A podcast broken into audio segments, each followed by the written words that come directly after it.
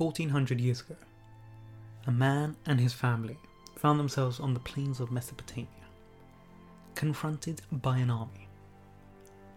A hundred or so men, women, and children against three to thirty thousand soldiers sent on behalf of the ruling caliph.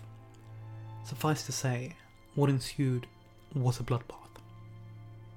1400 years later, almost no city across the world does not mourn the death of that man and his family.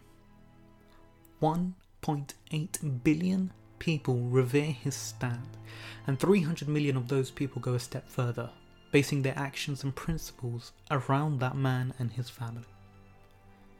On the 20th of Safar, a month of the Islamic calendar, 20 to 30 million people flock to his grave in order to pay remembrance, consistently the largest peaceful gathering year on year, and it's only getting bigger. The caliph who ordered his death? His army? The leaders of that army? Nowhere to be heard or seen. This is the tale of Hussein, the son of Ali and the grandson of the Holy Prophet a tale known by heart in many Shia circles but often underappreciated amongst the wider Muslim community and unknown to many across the world. This is a tale of a man and his stand against injustice, against oppression, and against hate. It's a tale which goes beyond time. Its message was universal and goes beyond person because it's a message for all persons of all faiths and none. It's also a tale that goes beyond space, because it occupies the hearts of people from all corners of the earth. Over the next few weeks, I hope to tell you this story piece by piece. Many of you may already be aware of his journey, and many of you may not. Now, I'm no expert, but I hope I can do it some justice and bring some small light into the magnanimity of this man, the living martyr. Welcome back to The Lispective after what seems and is an incredibly long hiatus. I could lie and say I was busy saving the world or working on new projects or just anything of productivity. But the truth is, I had switched rotations in my job and I was so caught up in work and adjusting to my new rota that I lost track of where I was. And by the time I found stability, it was already four months into 2020 amidst a global pandemic. Anyways, you're not here to listen to my life story, and I wish I could say I wonder if you've missed me. But I don't think you have. Well, I'm back to reclaim your attention, and I promise I'm not going to go away. Most of the next few episodes in this series have already been recorded, any corruption of files permitting, so I do not envisage any delay in the remaining schedule of this series. I also do not want my delay in finishing it to take away from the message of the tale in preparation for this episode, and for those beyond, I gave my first four a re listen, something I'd recommend all of you to do so that any details aren't missed. I realised after I had heard how awkward my first episode sounded that the narrative itself has so many different facets, and talking about it has been great so far, but soon I'm going to have to decide through which channel I channel my thoughts, through which avenue I seek to relay the story, and how I choose to do it primarily because it's a lot to take in for you, the listener, and without a focus, I feel it may get quite muddy.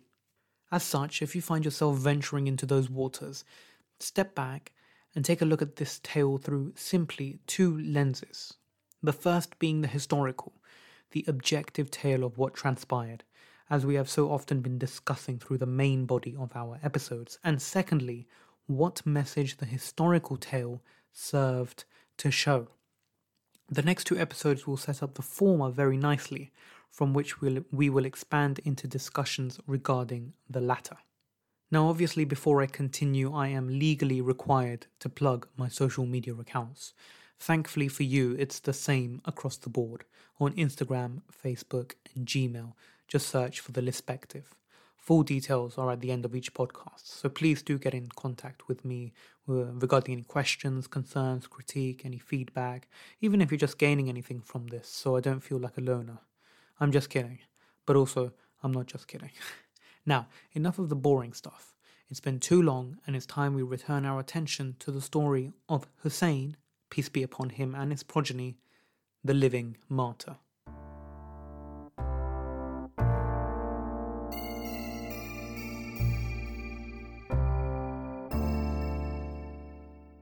Let's have a super quick recap so we're all on the same page.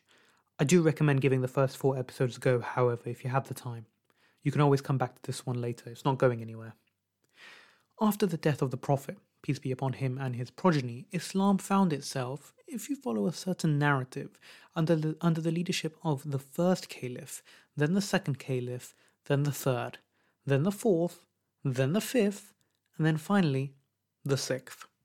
History, however, often proves to be much more complex than it lets on.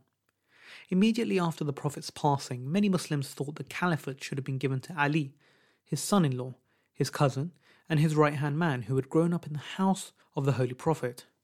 These Muslims would be revered to as the followers of Ali, the Shia, and from the offspring of Ali came a son named Hussein.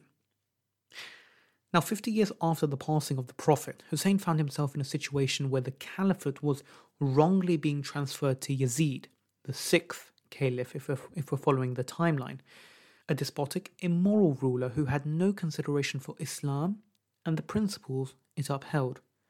Imam Hussein, peace be upon him and his progeny, could not allow the state his grandfather had set up 50 years ago to be slain by Yazid, and this stance coupled with the Yazid's desire to separate Hussein's head from his body, led him to leave his home from modern day Saudi Arabia and travel east towards Kufa, a city in modern day Iraq where seemingly he had support. The support, however, dissipated quicker than a British summer, but Hussein had already set out on his journey. Apprehended by Yazid's men before he could even reach Kufa, he and his family and friends, totaling around 72, uh, including women, children, and babies, were shepherded away from Kufa to another place in modern day Iraq, arriving there on the 2nd of Muharram, Muharram being the first month in the Islamic calendar year. This place was called Karbala, and Hussein and his family would reach their eventual destiny on the 10th of Muharram, eight days away. This begs the question, however, what exactly occurred during those eight days? And this is where we pick up our tale. Hur was the commander of the army who had intercepted Imam Hussein, peace be upon him and his progeny, on his journey to Kufa and had brought him to Karbala. He had acted on the commandments of Ibn Ziyad, the governor of Kufa, under the caliphate of Yazid. Ibn Ziyad, however, gave no slack, and upon learning that Hussein had been, had been stopped in Karbala, and Hur's army had surrounded him and his accomplices, sent further military units to shore up his position. Perhaps he feared the six month old son of the 55 year old man who travelled there with his women and children would come together to defeat the thousands already there. The extra support came with the appointment of Omar ibn Sa'ad, Omar the son of Sa'ad, as a commander of the army that stood against Hussein. Some sources say he came with four to 20,000 extra soldiers, and it was clear the threat Hussein and his ideological stance posed on Yazid and his leadership. Now, Omar ibn Sa'ad is an interesting character.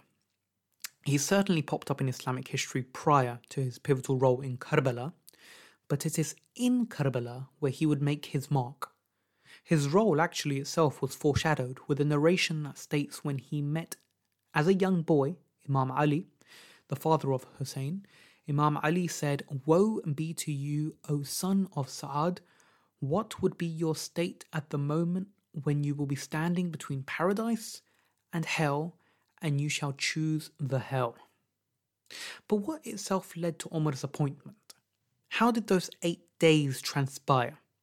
Well, the tale goes that once Hussein and his caravan were detained in Karbala, he gathered his people, Hussein, Hussein gathered his people together and gave them the reality of what was going on. He gave them the harsh truth of how the Umayyads had harmed them, and that, to quote, people are slaves of this world. The religion is just what they say. They use it as long as it provides them with their living. When they are tested, the true religious people are few. His stance even then was clear, and he knew that the stance was not simply one for that time, but rather a stance to reverberate through history. He could easily have focused his speech and actions on the enemies standing across from him, but to Hussein the bigger picture was important to note. He states, You see, the truth is not acted upon, and the wrong is not prevented. And he says, Indeed, I do not see death as but happiness, and life with unjust people as nothing but grief. Those who remained with him through his journey were loyal ones. Zuhair, the same man who was so anti Hussein who we discussed in the previous episode, stood up and he gave his allegiance to Hussein. Others followed suit, proclaiming the same, stating that whoever betrays you betrays no one but himself. You go wherever you go, we will be with you, whatever you face, east or west. Hussein had the foresight to procure the land he was captive on, telling the people who lived in that area that the property remained theirs, so long as they lead those who want to visit his grave in the future to it. Hussein knew that this was the end of his line. Hur, meanwhile, had written to Ibn Ziyad, the governor of Kufa, giving him an update. Ibn Ziyad responded with a letter stating, The leader of the faithful, Yazid, has written and ordered me not to sleep or be full with drink until I send you to your Lord or you accept my rule and the rule of Yazid. When Hussein read this letter, he let it fall to the ground and he said, People who want to please anyone but God will not be successful. And when they asked Hussein for a response to Ibn Ziyad, he says, He has no reply from me because the punishment of God is certain from him. Now, God fearing people usually, by definition, fear God. God fearing people are usually ones with a clear moral compass and live their lives ethically and by principles, Hussein being the forefront example here. Religion and the idea of fearing God has almost completely different perceptions today than they did all those centuries ago, but that is not an indictment on religion itself, as many would have you believe. When followed as supposed to, religion has the scope to be a beautiful thing. Hussein is a great example of that, and Yazid ibn Ziyad and Omar ibn Sa'ad are the opposite. All claim in this example to be God fearing men, but only one actually is. Omar ibn Sa'ad is actually an interesting example of wavering morals.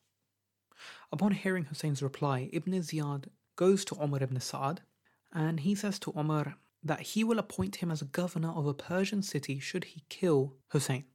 Omar took time to consult some of his friends, all of whom warned him not to go should he even become the governor of the whole world for it. Omar clearly had thought perhaps he should think twice about waging war with the Prophet's grandson. He approached Ibn Ziyad and told him he's unwilling to fight Hussein, and he even actually offered Ibn Ziyad a whole list of alternate, alternative people who could go and fight. Ultimately, however, he didn't want to miss out on the chance to become governor of this Persian city. So he gathered his men and departed for Karbala.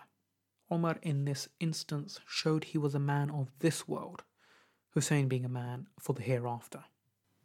It was clear that the enemy were not going to leave Hussein alone. Allegiance would be extracted from him for the deviant Yazid. Hur and his army, Omar ibn Sa'ad and his army, both surrounding Hussein and his family and friends. But this was not enough. Ibn Ziyad conveys a message to the people of Kufa, telling them about how great Yazid is, how he honors people, and that he'd increase the salaries of the Kufan X fold should they go out to fight Hussein. Remember, the Kufans were the people who had called for Hussein, who stood behind his cousin Muslim in prayer. Commanders left for Karbala with their troops upon hearing Ibn Ziyad's speech. One commander left with 2,000, one commander left with 4,000, one commander left with a 1,000, and so on and so forth, and the, until the total, around the 6th of Muharram, four days after they were stationed and four days before their demise, was around 30,000 troops. One such person with an army of 4,000 was Shimr ibn Dhil Jawshan. Shimr is an incredibly important character in this tale as we'll come to know very soon. But it's important to note that Shimr was at one point a companion of Ali, Hussein's father. History actually narrates that there was a battle that Ali had fought and ultimately had won during his caliphate. His son Hussein was walking by the captives until he was stopped by one captive with ropes around his hand. The captive looked towards him and states, Hussein, I beg you, please remove this rope from around my hands the rope is causing nervousness in me. Please remove it. Hussein went back to his father and asked him for a favor. He pointed towards the man and asked permission from his father to remove it. His father looked at him and Ali asks why he wanted to answer this man's plea, to which Hussein replies, oh, my father, when someone asks through me, how can I reject? I don't want this person to be embarrassed.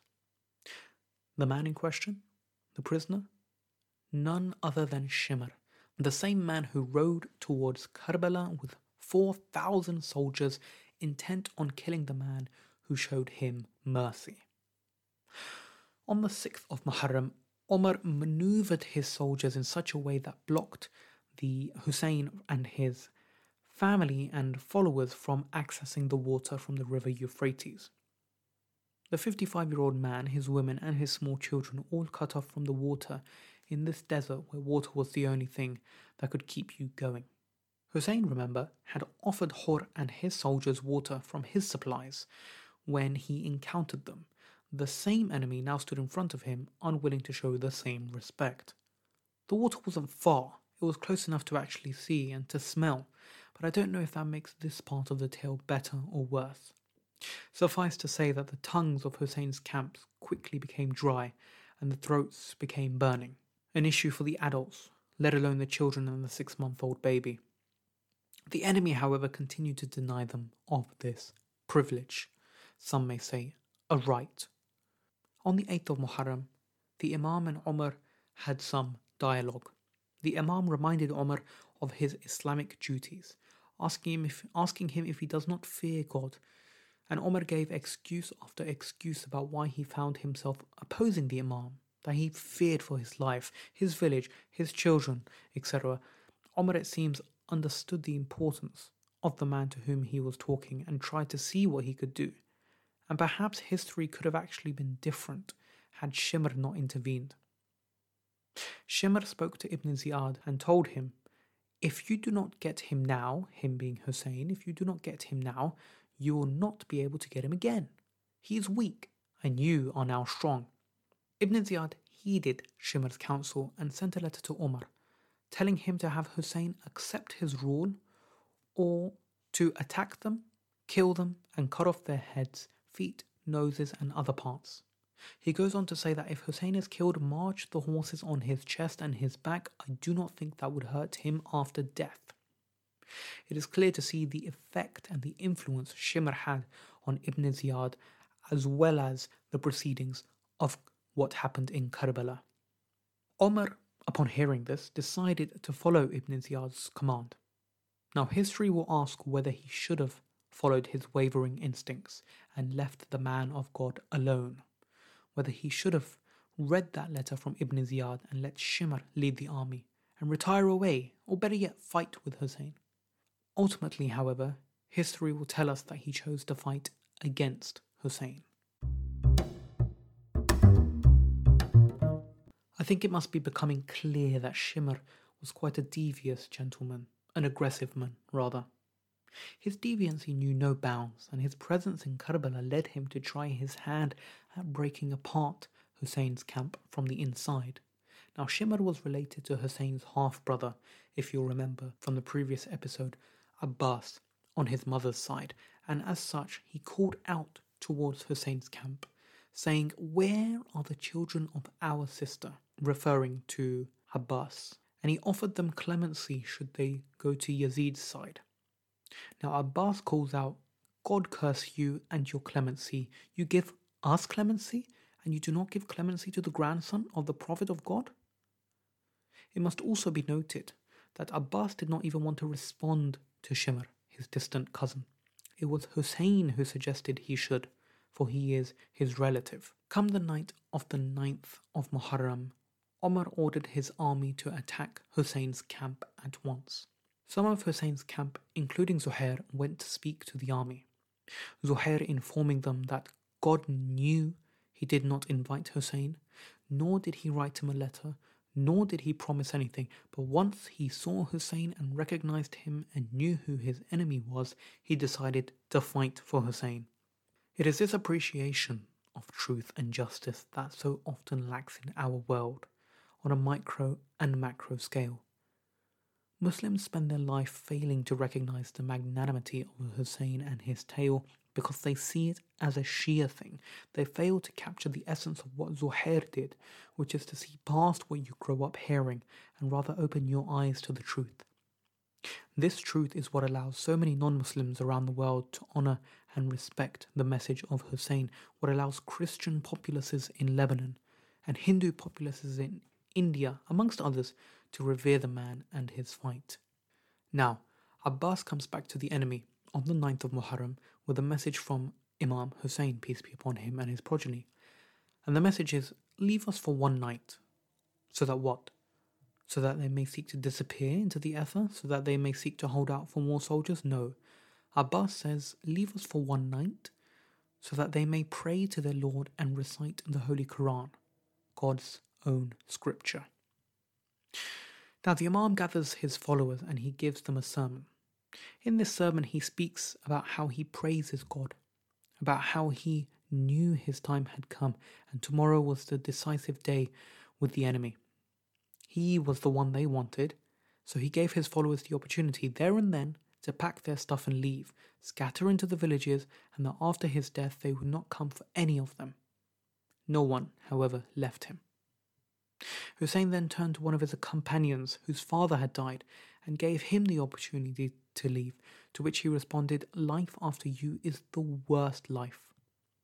They continued to respond with valor and conviction, one of them stating, If I do not have a sword, I will throw rocks on them until I die with you, and another stating, By God, if I die and come back to life, and if I am burned and come back to life again 70 times, I will not leave you until I die for you.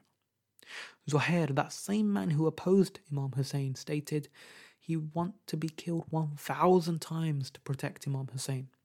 This was the respect the followers had for Hussein, and by extrapolation, Hussein's grandfather, Muhammad, peace be upon him and his progeny, the religion the Prophet Muhammad brought down, as well as from whom it came, God. Hussein embodied the message of the Holy Book. The blood of justice coursed through his veins, and his palm and his heart rather pumped the sunnah of his grandfather. It was wholly in the enemy's interest to stop Hussein from living, and entirely in the interest of his followers to stand by Hussein whilst they try. Many supplications now have the line, May my mother and father be ransomed for you, O Hussein.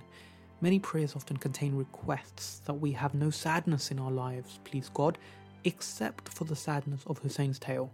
And many even yearn for the chance to have fought for Hussein on the eventful day 1,400 years ago, no different to how his supporters back then acted.